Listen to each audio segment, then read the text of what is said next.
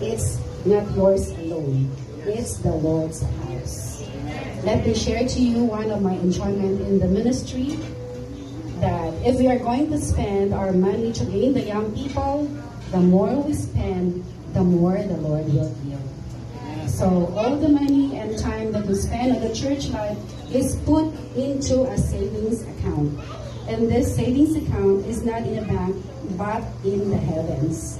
So we should not worry regarding our finances. We deposit it in this account by giving it to the Lord for His interest. And another thing is, we must have a burden for preaching the gospel. And if we have this burden, we have to take care of three things. First, we have to pray.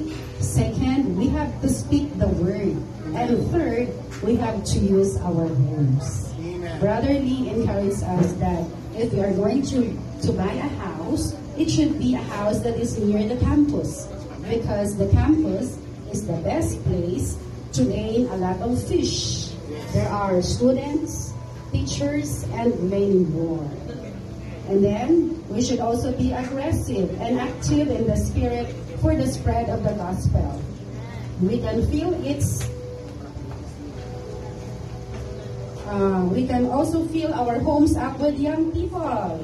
We should love the young people, open our home for the young people. We do not need any gimmicks, but we must have two basic things. That is prayer and the word, with the additional help of our homes. And we must follow the early apostles and disciples by taking the way of prayer, the word in the homes for the preaching of the gospel. So we have to remember these four words. Prayer, together in the homes. Care for one another in the homes.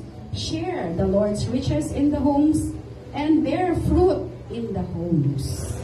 May we all be encouraged to open our homes for God's economy and for sure we will enjoy a lot of blessings. Amen.